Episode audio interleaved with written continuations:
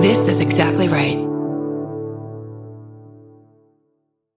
This episode is brought to you by Shopify. Whether you're selling a little or a lot, Shopify helps you do your thing, however you cha-ching. From the launch your online shop stage, all the way to the we just hit a million orders stage. No matter what stage you're in, Shopify's there to help you grow. Sign up for a $1 per month trial period at shopify.com slash special offer, all lowercase.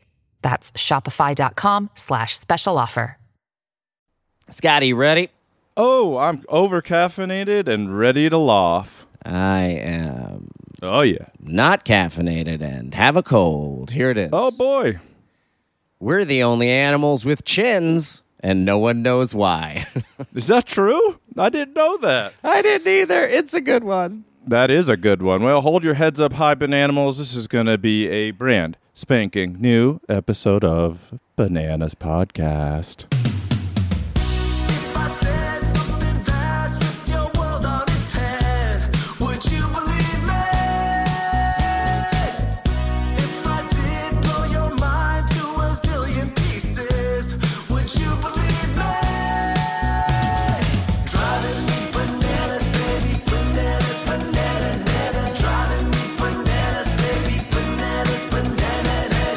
Guys, gals, non binary pals, welcome to Bananas. I'm Kurt Braunohler.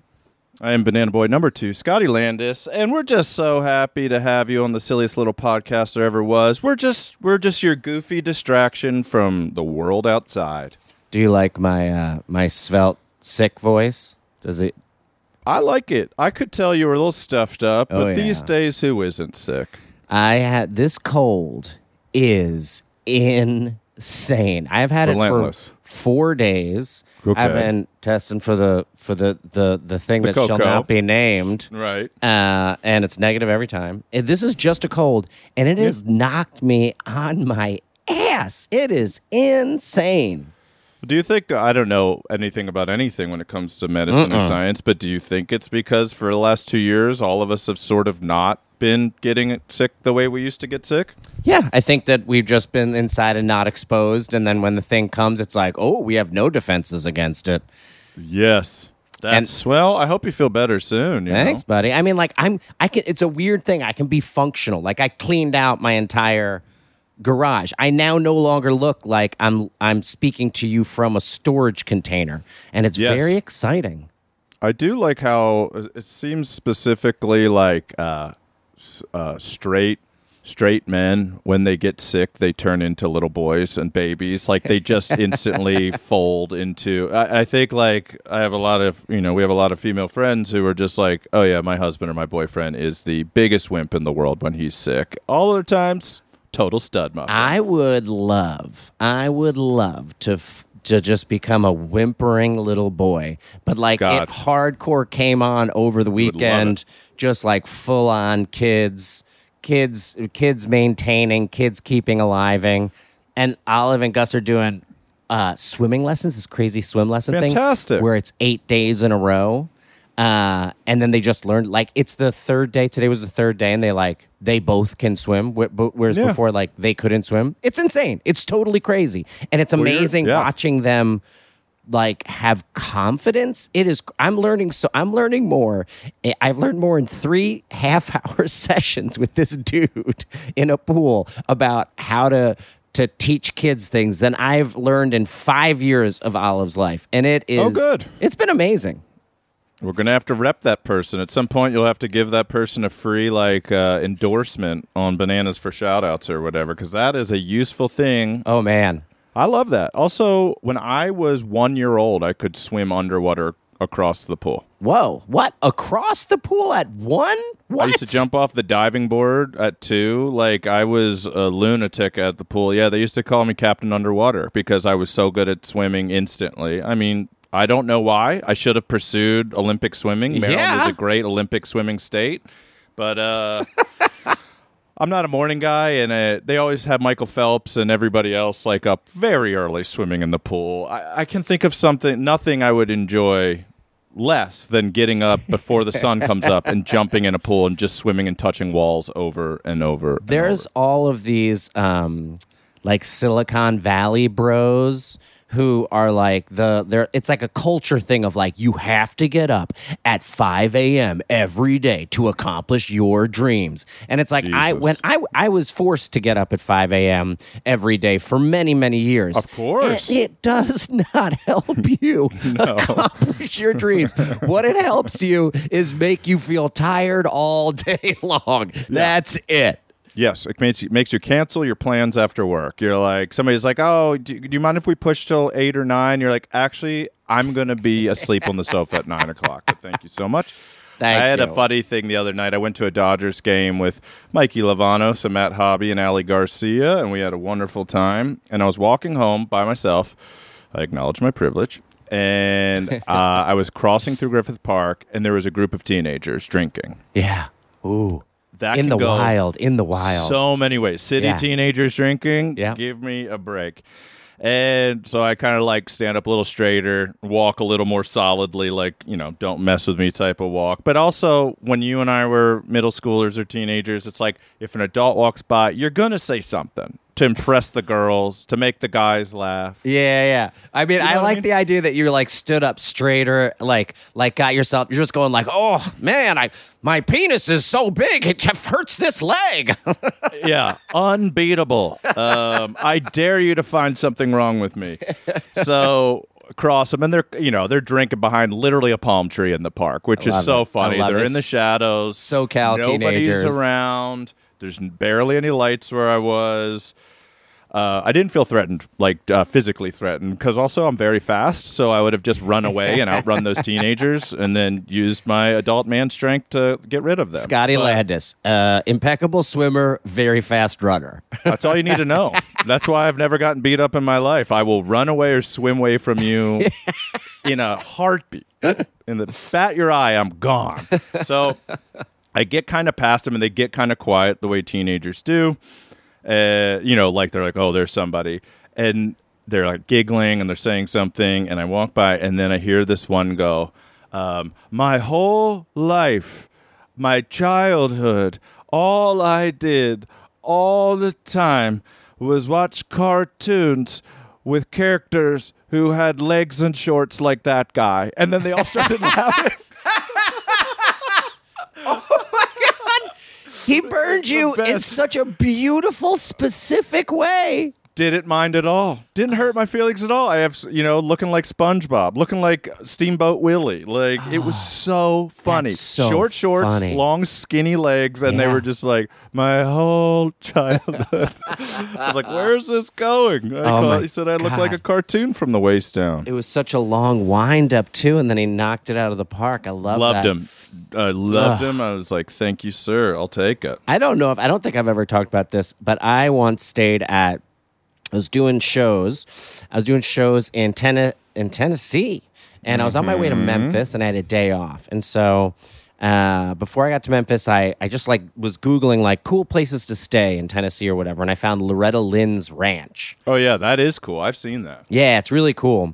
And it was, I don't know, it, it was like a ranch she had, but the point of it is it's wooded, it's gorgeous, it's huge. I, the day I got there was the day after, like, I think a motorcycle rally had just been there. And I I'm rented off. a cabin. I rented a cabin for like 85 bucks or something. God, and I had a full cabin to myself in the woods. And then down right where the house stood, where Loretta Lynn used to live, was this big, beautiful lake on and a waterfall, like a man made waterfall that powered a mill. So it was an old mill, right? Yes. And uh, and so I go swimming, and I can't. I wasn't stoned because I wasn't traveling with weed, but it was just that kind of thing where I was like, "Well, just me. Uh, there's no one around. Sure. I'm gonna go swimming." And uh, and I'm just swimming around, and you know when you're by yourself, it's like that thing of like, ah, this is fun. I'm enjoying the nature. But after about 15 minutes with no Yeah. one to talk to, or and you're just like enjoying nature, it's just kind of like, well, what am I doing? I just Yeah. will look what at am. I really doing? yeah. So just looking at things. and then a group of teenagers, Oh boy. I think who must have been somehow involved with the pack up of the of the motorcycle rally come Dirt bike rally, right? Sure. and they uh they get in Oh no, that's what it was. Sorry. It was they were all in the water when I arrived. So ah, I they're see. all in the water when I arrive. I come in, I mm-hmm. get in the water. They Totally then insane. all get out. yes. And then I'm like, oh, well, they're going to leave. No problem. So I start swimming around. And after about 10 minutes, I notice they're all just on the shore, just waiting for me to leave. and it was like this awkward, awkward feeling of like, oh man, yeah, I'm like the creepy old guy who just came and ruined their like teenager party.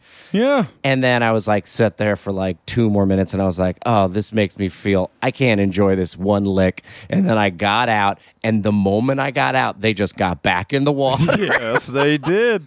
But also, you probably saved a couple of them. Somebody was probably feeling a little insecure. Somebody probably was getting cold. You probably gave them a little halftime, a little respite, a little pit stop. but and you gave them something else to focus on and think Yeah. about and talk about, like me looking like SpongeBob from the waist down. You, just the weird German tourist swimming in Loretta Lynn's pond. Hello, this is a nice uh, waterfall. uh, and okay, here it is. This is great. Okay. I'm a little out of it. This cold is really Who affecting cares? me. It's cool. We're the only animals with chins, and no one knows why. Great. This is uh, sent in by Shannon on Instagram, known as Thank you, Shannon. Mia Two Shakes. Thank you, Shannon. Thank you, Shannon. This is in the Atlantic, and That's real. surprisingly, isn't massively too long because every piece of it is interesting. um, this is Yes. by Ed Yong, who is the. The best. The best. Yeah, he's the best. Here it is. Okay. Of course, we've got a creative opening from. Oh boy. Yeah, that's. I just want the details, but here we go. Little That's it, pig, yeah. little pig, let me come in, says the big bad wolf. No, no, not by the hair on my chinny chin chin, say the three What little is pigs. happening? Ed, relax. This scene is deeply unrealistic, and not just because of the pig's architectural competence, the wolf's implausible lung capacity, and everyone's ability to talk. The thing is, pigs Boy. don't have chins, nor do any animals except for us. Hmm. The lower jaw of a chimpanzee or gorilla slopes backwards from the front teeth. So did the jaw of other hominids like Homo erectus. Even Neanderthal heard of that. jaws ended in a flat vertical plane. like Bob's Burgers. yes. Only Yeah. in modern humans does the lower jaw end in a protruding strut of bone, a sticky out bit, a chin. Quote, it's really strange that only humans have chins, says James Pampush from Duke University. It's so uh, weird. It is. When we're looking at things that are uniquely human, we can't look to big brains or bipedalism because our extinct relatives had those. But they didn't have chins. That makes this immediately relevant to everyone. I love that. Yes. this immediately relevant. I'll justify what I've dedicated my life to. Atlantic. Indeed. You know, like there, he has issues with his family. He comes home All like, you still studying chins. Shut Jimmy. up, bro. Indeed. Dr. Science. Indeed, except in rare cases, everyone has chins. Sure, some people have less pronounced ones than others, perhaps because their lower jaws are small, blah, blah, blah, blah, blah, blah, blah, but you'll see a chin. Yes, So why reasons. do why do chins exist? Here it is.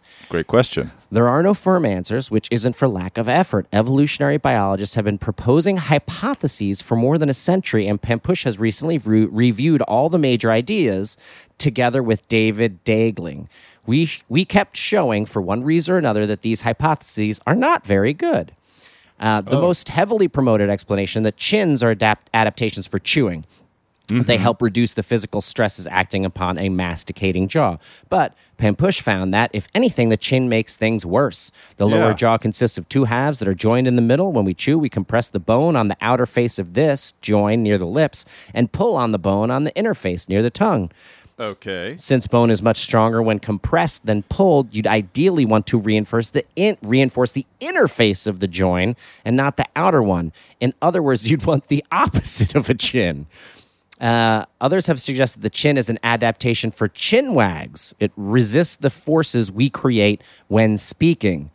Uh, weird. That's a weird one. Yeah, after all, speech is certainly a feature that separates us from other living animals, but there's no good evidence that the tongue exerts substantial enough force to warrant a thick chunk of reinforcing bone. Quote, and any mammal that also communicates vocally or suckles or engages in complex feeding behaviors that involve the tongue are probably experiencing similar stresses and strains, and they're not getting chins. Okay. I'm literally picturing every animal I can imagine right now. Like Right? my head is going through the Rolodex of animals. Uh, my brain is the Audubon Society. I'm like, doesn't an iguana have a chin? Like now, I'm just confused. The only animal I think has a chin, and it's I think because of animation, where they add chins, are horses. Like horses seem to have a chin, but then Yeah. when you think about it, just like teeth, and then just goes back skin. I've rubbed a horse's chin. I've given a little tickle on the nose. They love Right? it. Horses love love it. a little rub on the nose, a little tickle on the chin. They love it. Uh, so the the next one I'm going to start paraphrasing here. The next one is maybe it's about sex. You know, like the chin is like the peacock's tail. Um, but Oh, he- interesting. He, says, but if that's the case, we'd be the only mammal ever where both sexes have selected for the same sex ornament. I see. uh, That's she- what you want, a gal with a real strong chin. That's what they always put on the top of your dating profile. chin shape may be relevant to sex, but that doesn't explain chin presence. Quote, Mm-hmm. they must have been there for some other reason before we started looking at the shape of them. Uh, then there are other hypotheses that, quote, stretch the concept of natural selection, says Pampush. Um, oh, there there was one, there, there used to be one that was a, a century year old that was chins were there to absorb a punch. Punch, yeah. I thought beards Yes. were that too for some reason. Interesting. Uh, he says, quote, that would require humans to hit each other so often and to suffer such dire consequences from being hit without a chin. It's unrealistic. Then there's, There's not a, something else with a chin. I mean, I, like, does a manatee have a chin? There's got to be something out there with a chin. Pampush doubts the chins are adaptations at all. He thinks it's more likely that they are spandrels. Do you know what a spandrel is, Scotty? I have no idea. This is, I've always wanted, this is fascinating. You've always wanted to know what a spandrel was. incidental features that have no benefits in themselves but are byproducts of evolution acting upon something else. Okay. That's fascinating. I Uh, see. For example, during human evolution, our faces shortened and our posture straightened. These Right. changes made our mouths more cramped to give our tongues and soft tissue more room to avoid constructing our airway. Lower jaw developed a forward slope, and the chin was the side effect. But that doesn't explain why it's a thick knob of bone. Because Yeah, that doesn't say space saving measure. No, nobody's talking about this Nobody's bringing that up. I'm going to bring it up all the time now. Uh, so another explanation is that when we started cooking food, we needed uh, like our faces started shrinking. So our faces used to be bigger, but then when we started cooking food, we didn't need all the muscle, so the muscle has shrank around, and the chin is what's left over. sure. And I can see that. The the thing is about it, th- this episode because I mean this article because it's the Atlantic goes on and on and on. Uh, spandrels are very difficult to prove because you're just kind of guessing. It's It just essentially hap- a guess. happened, is what they're saying. These things just happen without evolution Right. needing to be a part of it. And Pampush asks, why did the lower border of the jaw also not shrink? What happened? What happened that left that last little bit sticking out? Basically, nobody knows. Hmm. Everyone has their own opinions. And quote from Pampush again, the chin is one of those rare phenomena in evolutionary biology that exposes the deep philosophical differences between researchers in the field. And indeed, people outside the field, quote, I always get entertaining emails from lay people trying to help me.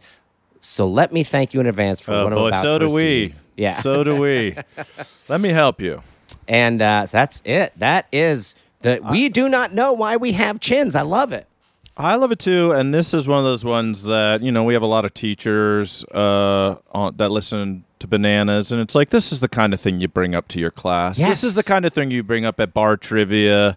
This is a great. This is a true factoid. Yes, it really is a true factoid. And the fact that nobody knows why makes it even deeper and more mysterious. Yes, Even with Google, no one can solve. I love that. I love that mysteries still exist. And I love the dumbest type of mysteries, like why do we have chins? yes. Isn't there one that like they still don't understand exactly what happens with a hangover? Like they know, Yeah. like they don't know exactly why we get hungover, and so that's why they can't just cure it. Yeah. because it's not just dehydration, and it's not like a buildup of lactic acid or something. It's it's like they. I think there are a few things like that where they're like, Oh, yeah, yeah. we're not quite sure why. What Even squirting sleep. is? No, Even they don't know what sleep, I think. squirting is either. Oh yeah.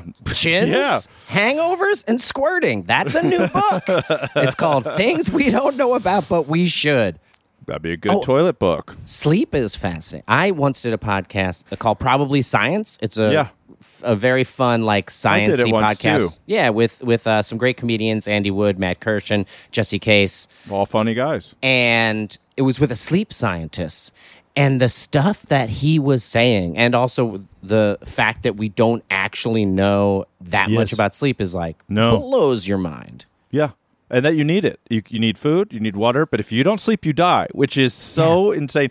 It's also fun. Just think of yourself like eight hours a day or six hours, whatever you have a 24 hour cycle, your body has to be like, I'm done for a little while. Good night. And I- then just you're worthless. You're I worthless. Used to, ha- I always had, I had this joke that I tried for a long time. I could never figure out how to get everyone to laugh at it, but it was basically like the idea of going to sleep is like this idea of like, okay, now I will not be the only thing I know to be.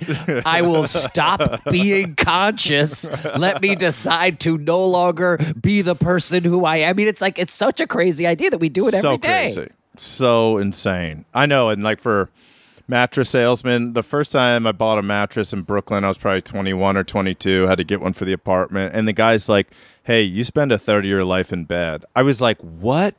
A great sales point. And then I got kind of depressed too. You're like, you really do. If you live to be 90 years old, 30 years you were asleep. Yeah.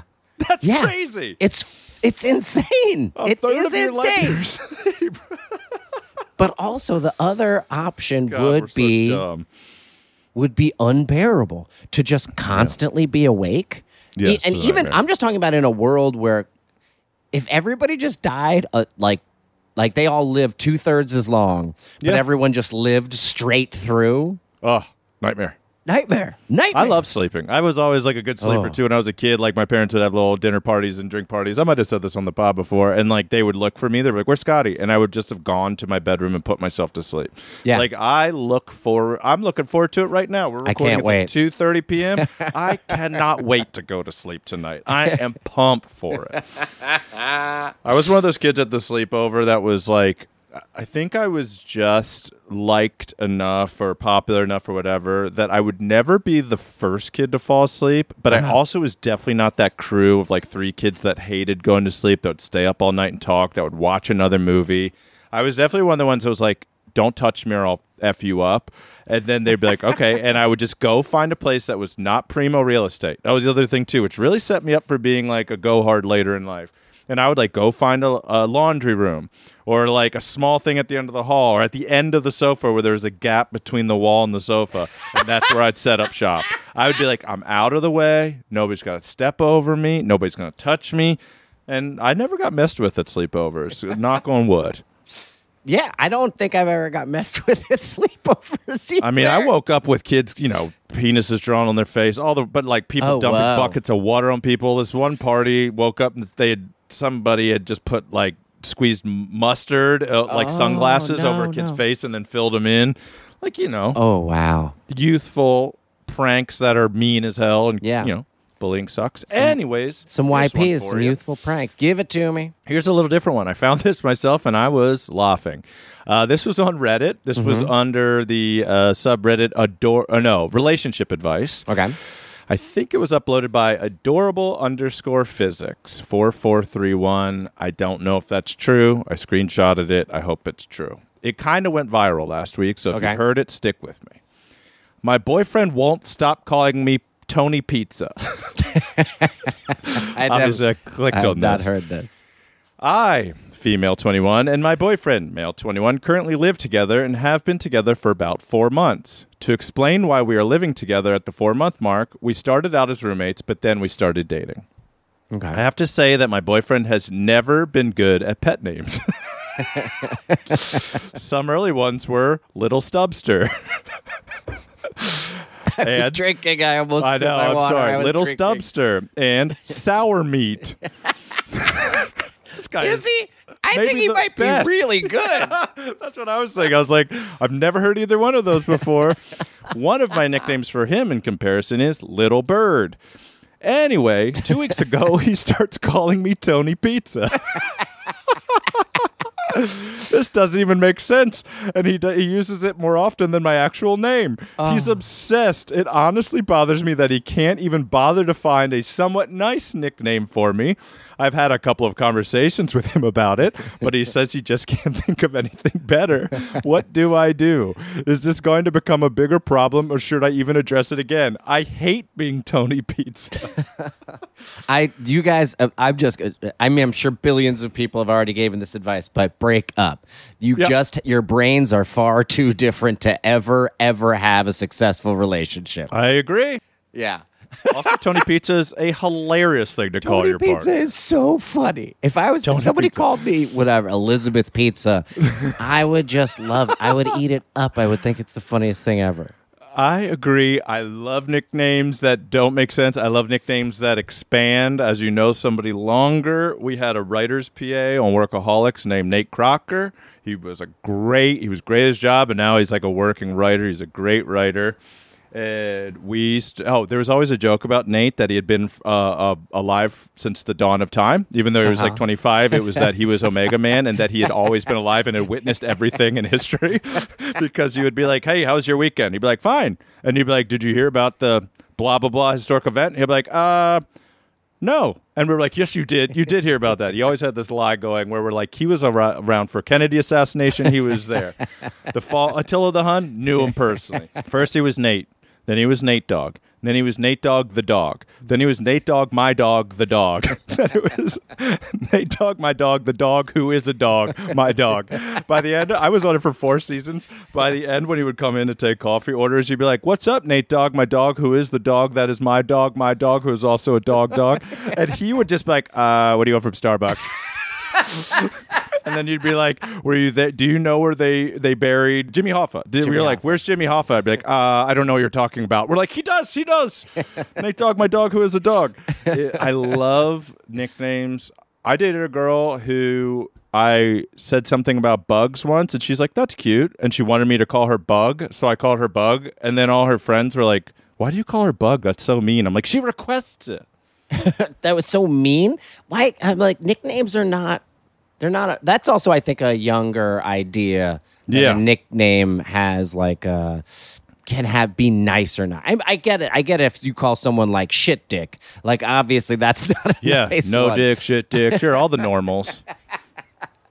Bad face. Nasty teeth, brown tooth. You don't want to Bad- be called brown tooth. If you Bad, walk in, you're like, "What's up, brown tooth?" You're like, "Oh, boy. Oh boy, here it is. boy. What's up, no hair shit dick? Um, honestly, I not could bad. take that. all right, you want to want to uh, Tony Pizza. tease one? yeah, into tease us break? into a beautiful commercial breakage. Here we go. The dog lawyer doesn't care that you hate him. Well, does he have a chin? We'll find out. On more bananas. Hey, it's Kaley Cuoco for Priceline. Ready to go to your happy place for a happy price? Well, why didn't you say so? Just download the Priceline app right now and save up to 60% on hotels. So, whether it's Cousin Kevin's Kazoo concert in Kansas City, go Kevin, or Becky's Bachelorette Bash in Bermuda, you never have to miss a trip ever again. So, download the Priceline app today. Your savings are waiting. Go to your happy place for a happy price. Go to your happy price, Priceline.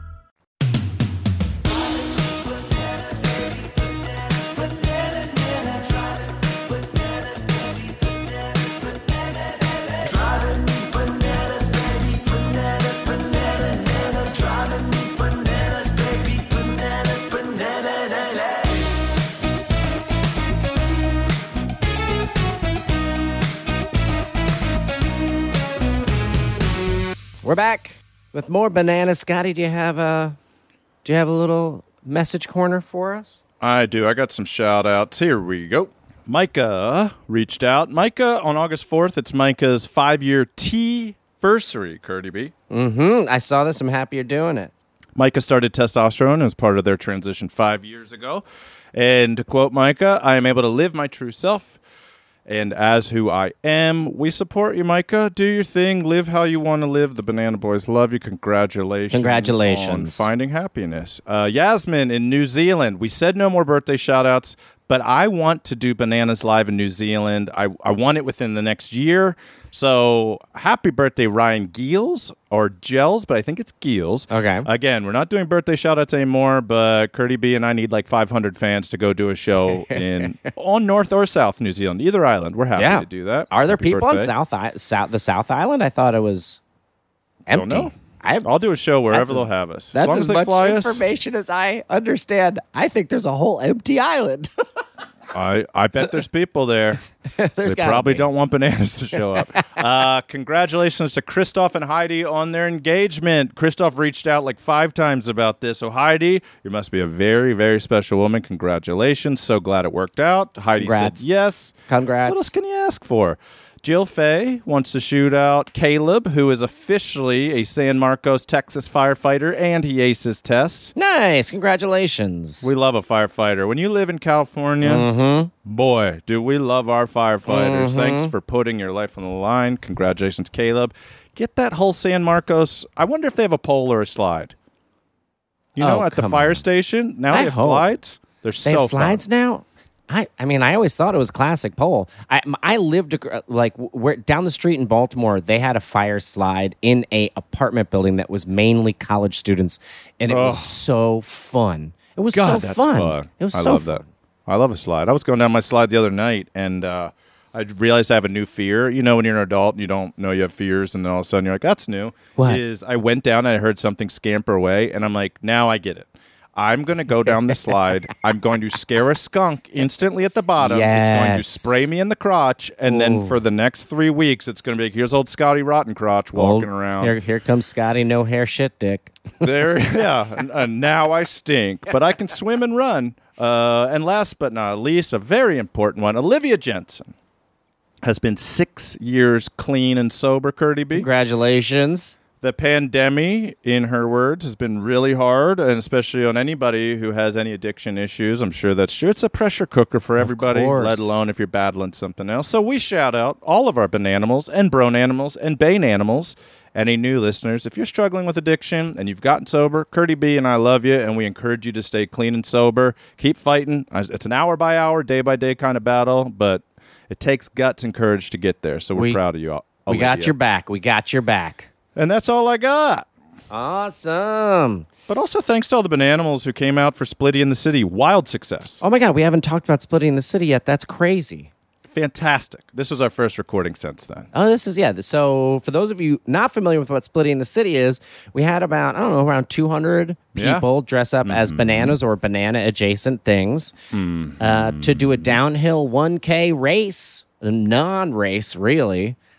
Uh, A dream come true. Los Angeles. It was wonderful. My wife was holding a jam box playing. Uh, Who let the dogs out Let on the Dogs Out? by the You- Baha Man. by the Baha Men. I realized how much I really liked that song. it's catchy as hell. Yeah. uh, yeah, Mike- we had two. We had two Bluetooth speakers blasting. We had you know 175 Bananimals do this downhill run, walk, roll, whatever you did. Dogs were there. Uh, my kids were there. My my youngest did not like it, and Olive loved it. Couldn't She get enough of it. Your mother-in-law was there. Yes. It was so fun. The Bananimals are great fans. They all met each other. We had we had indoor kids doing outdoor things. We had outdoor kids doing outdoor things. It was beautiful. And- Everybody became friends. That brings us to our next event, Scotty, That's correct. doesn't it? It does because we did this last year, door to shore. These things come to Curdy B and I in a flash. We try to make them a reality to make the world a more fun, silly, absurd place to live in. Last year, door to shore, I walked out of my front door. I met Kurt in Silver Lake, and we walked to the Pacific Ocean. It ended up being 19 miles.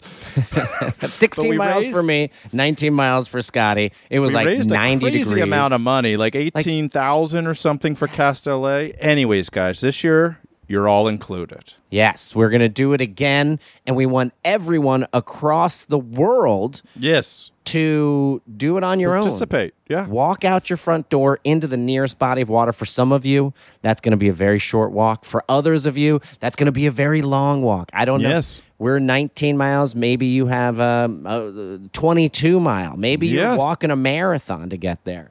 Yes. So we've set up a website. Yes, it is doortoshore.org.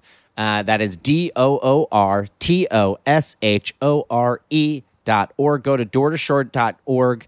Uh, you can sign up, and basically, the way we're doing it is you get sponsors, you're responsible for it. We're not super organized and stuff Nope. like that. So, you decide to get sponsors. You can use the website to show that this is a real thing. Uh, and then you donate the money to whatever uh, uh, charity, Charity, you want good to cause, donate yes. to. Scotty and I will be donating to Cast LA that helps end human trafficking. Yep, and support those who've already been human trafficked. So, and if you do your door to shore and you want to contribute yours to ours, that's fine too. If you don't want to go out and do the research and find out what charity, you can say, guys, I, I made $500 and I'm going to donate it to Door to Shore for Cast LA, and we will gladly, gladly accept it. But yeah, Door to Shore, when's the date, Curdy B? It is October 8th, Saturday, October 8th. It's going to be go. Scotty and I are, well, you know, you just start in the morning. The thing is, is what's great about this is it's a great way to raise money and it doesn't require a central thing to organize it. You organize Nope. it yourself, folks. It's up to you. Wear what you want to wear, walk directly into that body of water, and if you live somewhere cold, October, it's going to be a little brisk. It'll be fun. It'll be good, though. That'll be Send us pics, send little us vids. polar bear. Yeah, and uh, if you guys are running, uh, we'll promote you. We'll put you up on our feed on Instagram. Just like tag us and put it in your stories, and we'll make sure you get some uh, donations for whatever charity you're donating to. Thanks, guys. Door to shore, folks. All right, let's get into this article. It is the dog. La- the dog lawyer doesn't care that you hate him.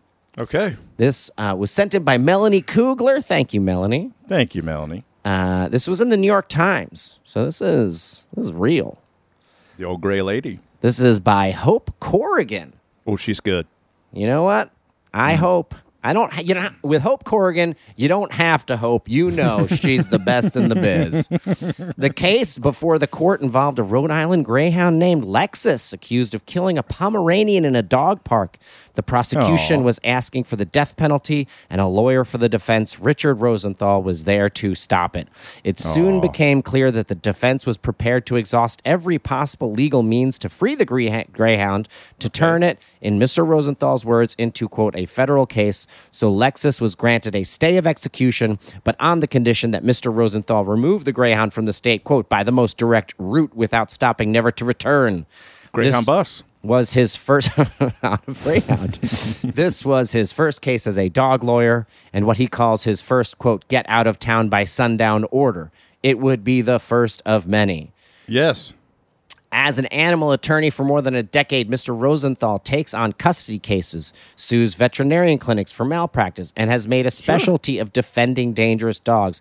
In doing so, he often enrages lo- local officials, animal control officers, and district attorneys. But even animal rights groups have expressed their frustration with him. Quote, I'm a hired gun, Mr. Rosen- Rosenthal said, right. acknowledging his reputation as the go to lawyer to get dogs off death row. Quote, if I take a case, it's about winning. I take it because I believe in it. And this All right. it Sounds is- a little extreme, you know.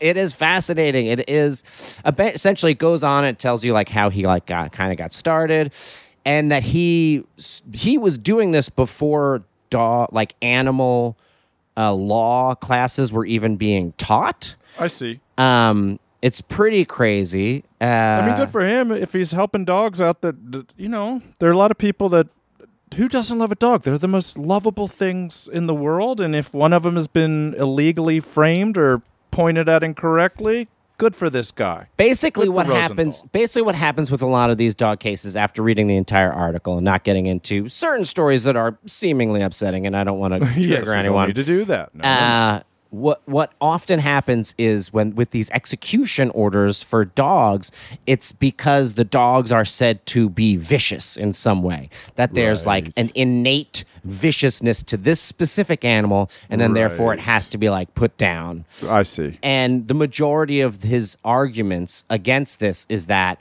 uh, this was a an animal that was reacting to a circumstance uh, that is understandable from the point of view of a Of dog. course. And it's not that this dog is somehow an evil Adolf Hitler style dog, but rather a dog that was spooked in a way uh, or, you know, scared or something like that. That's right. If I had gotten chased by those those drunk teens, I would have run away, and if one of them was as fast as me, I would have pushed a teenager to the ground. that is the circumstance. I don't. I'm a pacifist, but that kid's getting pushed. You chase me, I'm pushing you. So it is fascinating, but he is kind of like a, uh, you know, uh, his, his reputation and the way he is interviewed in this story, he kind of comes off as like, yeah, he sh- says shit like, I'm a hired gun. Like he is the Saul Goodman of dog cases. That's exactly what I was thinking. yes. Yes. That's cool. Have you been watching? Have you been watching uh, Better Call Saul, the final season? no, I haven't yet? seen anything this season at all. I, t- there's so much TV and stuff I on now, and and the streamers are still in that race where every time you turn it on, it's like check this out, and then I do. I watch everything. I and because of like true crime being still so hot, it's like here's a documentary about this family, and I'm like I'm watching that. It's like here's how the internet will ruin this person's life. I'm like gotta know. It's my, that's what my wife does. My wife gets up like "Ah, I can't sleep at two in the morning, and then like gets up and watches like an insanely disturbing murder documentary. That's what they and do, It's like man. ah, oh, time to go back to bed now. I Yeah, it is very common, I think. tea. Very common. Well, good for that guy. I mean, you got to represent animals. We believe in animal rights. So, hey, I mean, if he's probably doing the right thing. Oh hell yeah! I mean, I, who cool. knows? He is. It's. It is. Let's see if there. If I can sum it up here. Um, this is what an interesting part of the article. The history of animal law in the United States can be reasonably traced to a landmark 1972 case brought by a constitutional lawyer named Henry Cole- Holzer, who sought Yeah. to end kosher slaughter, a practice that he argued did not render livestock unconscious before killing them. I Mr. see. Holzer lost the case, but it was the beginning of a new wave of lawsuits that protected the interests of animals rather than Yes. simply a person's interest in relation to an animal. Fascinating. Um, so, just like bird law, if, if there's any uh, Sunny in Philadelphia fans, uh, That's right. that bird law bit is so funny. Today, animal law is expanding rapidly. More than 160 law schools in the United States offer at least one animal law class. If there are any, any animal lawyers out there, uh, please hit us up. Let us know that you're an animal lawyer. Uh, again, combines all of my love, Scotty. Animals. Yeah, that was good. when you first said it, I thought it was something. I pictured a dog with like a British uh, barrister's wig on and just, you know. Oh, well. You can't win them all in this world. Here, I'll cheer us back up. You want All a right. happy one? yeah, give me half. This one's fun, and actually, this one's got a ticking clock on it. Oh, I like I think it. the bananimals want to enter. This was sent in. I'm gonna. It, I think it's Slimenshul. It's S L M I N S H U L L. Slimenshul. We're Yep. gonna go with. You got it. Close enough for this old dog. Uh, candy company wants to pay you hundred thousand dollars to be its official taste tester. Ooh, all right. That's fun, huh? This was written by Izzy Karpinski. Great name.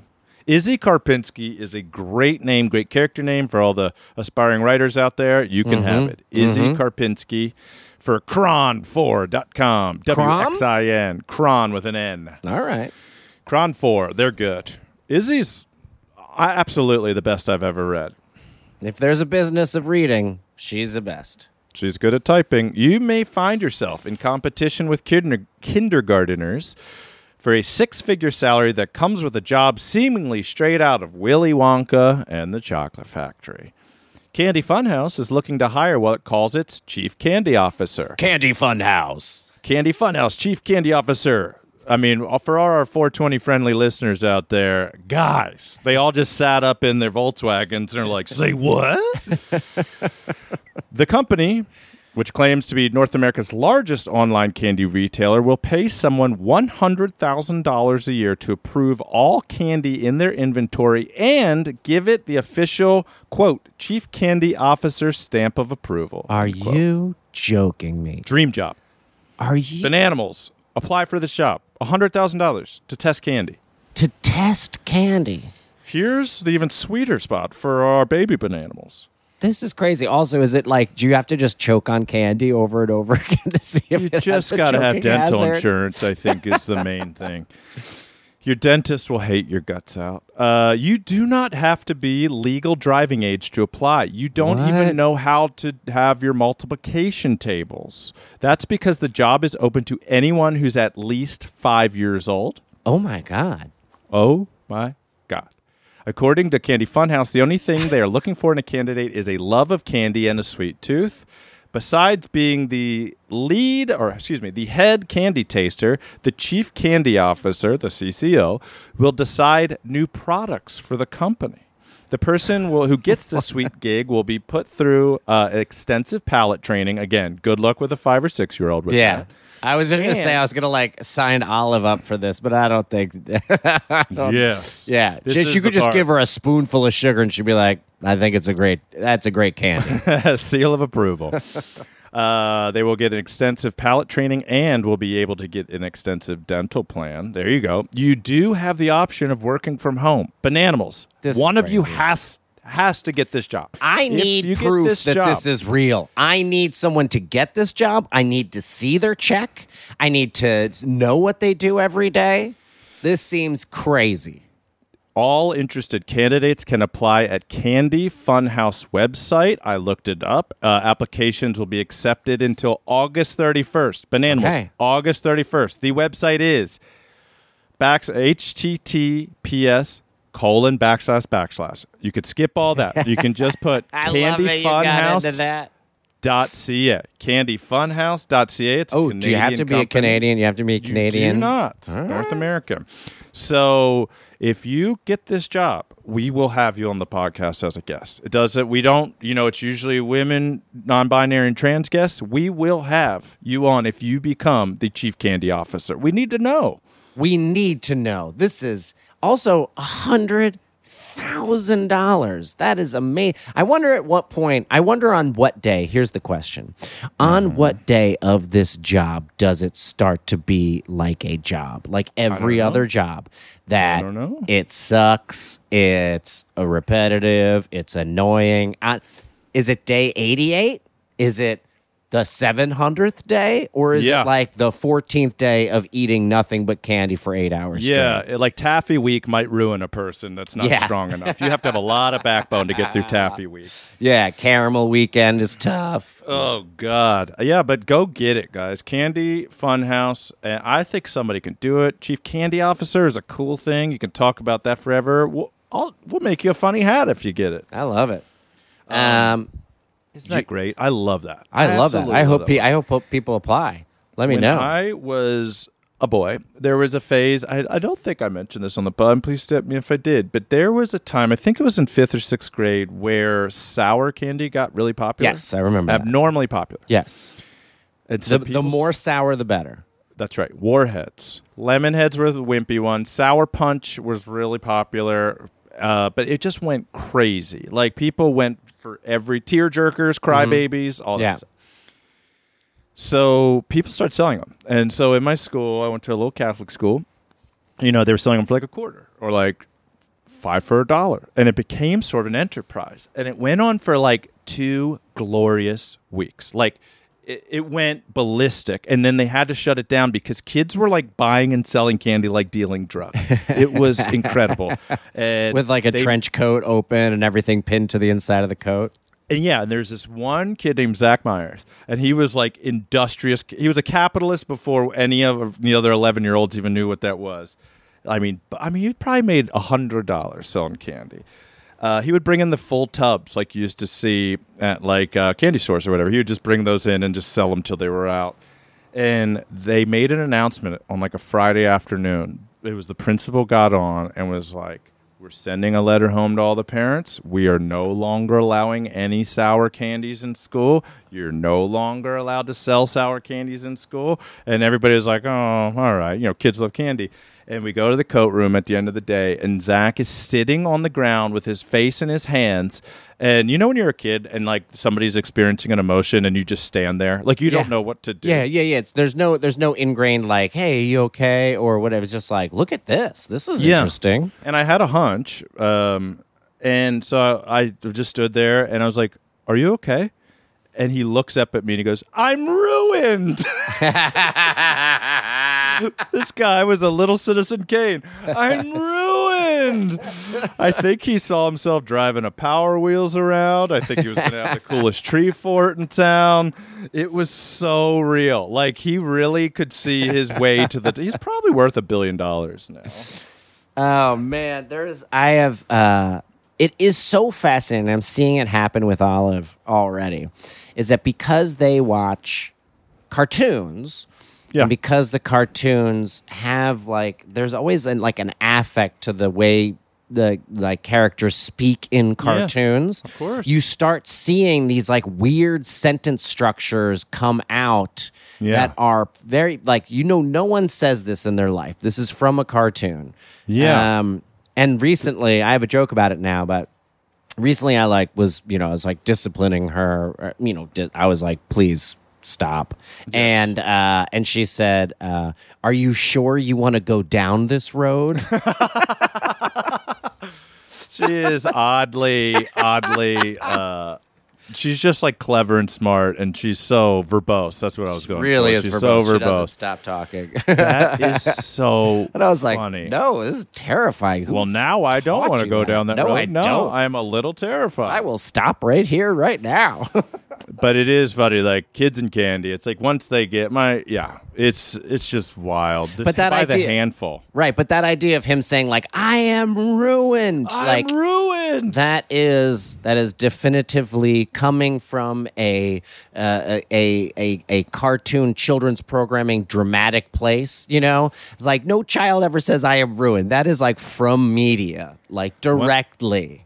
You just reminded me of I was waiting in line for a movie year God, 20 years ago and I was behind an older guy and then like a 10-year-old kid and when we were getting up to the box office to buy tickets for whatever the movie was, they said sold out. They put the sold out mm-hmm. thing and the adult was like, "Oh, come on." And then he was like didn't want to see anything else and the little kid looked up at him and goes, "In life there are bridges and it's time that we cross this one together." I was like, look at this little philosopher. I, I completely forgotten about that. In life, there are bridges, and it's time we cross this one together. I love that. I, I told Olive something. I was like, don't like. I was like, no, we're not going to go there. And she just went, oh, peanuts. That's great. And that, That's great. That's directly from Bluey. I can like I like it when I can trace it because otherwise it like soon it's gonna be I won't be able to trace it. You know, soon she'll start saying stuff and I'm like I, I have no like oh peanuts. I might Oh, start saying peanuts. that too. Yeah. Oh, peanuts. Oh, biscuits. She says that too. Oh, do we have a little one to get us on out of here? I mean, might have a little one. Yeah. Do you have a little one? I have one that's that might just cause nightmares. Uh, You give us a here's little funny I have a silly one. okay, great. Mission Impossible to rescue Tom Cruise's stolen luggage. Yes. Where did he lose his luggage? When is he flying commercial? Yahoo News, Yahoo News staff, the best in the biz. The mission for British police on Friday, should they choose to accept it, was to recover the luggage of Hollywood superstar Tom Cruise after it was stolen from a bodyguard's car. Oh, whoa. Tom Cruise's bags. I, you know, you don't think they're just like us, aren't they? These celebs. Maverick, he just like us. Tom Cruise's bags were in the BMW X7 that was taken on Monday from outside a hotel in Birmingham. So they stole the whole car, Curdy. Oh, wow. Okay. In central England, where he is currently staying. The car was recovered a short time later, but all the contents were reportedly missing. Quote, everything inside it, everything inside it had gone. A source close to the paper says the 59 year old U.S. actor. I mean, that dude looks good for 59. I mean, that He is- is weird. That's called looking for his being a billionaire. That's true. Yeah, that's right. Um, the 59 year old U.S. actor is in uh, Britain filming the seventh in- installment of the Mission Impossible series. We received a report that the BMW X7 stolen from Church Street, Birmingham, to the mid uh, West Midlands Police Police Department, but they have not revealed the identity of the owner. The car was recovered. Inquiries are ongoing. The thieves intercepted the single uh, signal using the luxury car's ignition key. So they basically did a Mission Impossible Oh, entry, that's which is why I love it. Oh, it I love me, that. Uh, so yeah, I don't think as of today they got it back. Um, But now they know it's Tom Cruise's. They're never going to get it back. Like the more thing should have been like just like, well, we're looking for some luggage, you know. Now that they know it's Tom Cruise's luggage, that is going on eBay, baby. so there's this uh, there's this producer who used to be an actor. He's in his late fifties, and he was in that movie Taps with Tom Cruise. Yeah. So he ended up working on another Tom Cruise movie about 10 years ago. And he, you know, he, he didn't age like Tom Cruise aged. So he goes up to him and he goes, Hey, Tom, I, uh, I was, I'm so and so, and I was in taps with you. And he said, Tom Cruise turned fully to him, put both hands on his shoulders, and he goes, We were there, and now we're here. and then it, he said it three times. We were there, and now we're here. And they he starts smiling and laughing. He goes, We were there, and now we're here. And then walked away. And the producer said he felt so seen and so happy, and the interaction went way better. They didn't have any other conversation, just zeroed in, looked him dead in the eyes, and repeated, We were there, and we're right here. And just got him like pumped. It's so crazy. It's so crazy. but also, how many times has that happened to Tom Cruise in his life? He's been on like 50 movies, Right. and every movie And has every- like a thousand employees. So Yeah, but also he's like notorious for like walking on set and being like, "Jim, how you doing? How's the kids? Lauren, Yes. good to see you again." You like knowing everyone's name and all that. yes, just shutting down small talk in the most Tom Cruise way. Yeah. oh god, that made me so Oh. happy when I heard that. well, folks, that's another bananas. Thank you so much for listening. Thank you to our uh, producer Katie Levine, our our intern Lisa, a full human maggot. Uh, thank you to everyone at Exactly Right, including Love that exactly right. Our benevolent overlords, Karen and Georgia. Keep those beautiful banana stories coming. The Bananas Podcast on Instagram or gmail.com. And uh, thanks for listening. Thanks for participating. Thanks for getting silly with us every Tuesday. Bananas.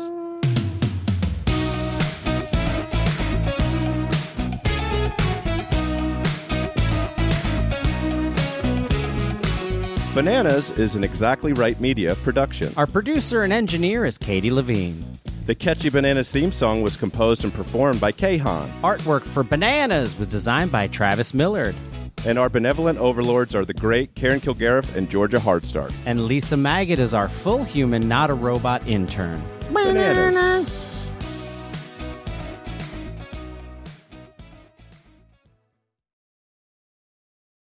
Bananimals, follow Bananas on Apple Podcasts, Spotify, or wherever you get your podcasts. And if you love what you hear, feel free to rate and review our little show. And of course, please visit exactlyrightstore.com to purchase Bananas merch.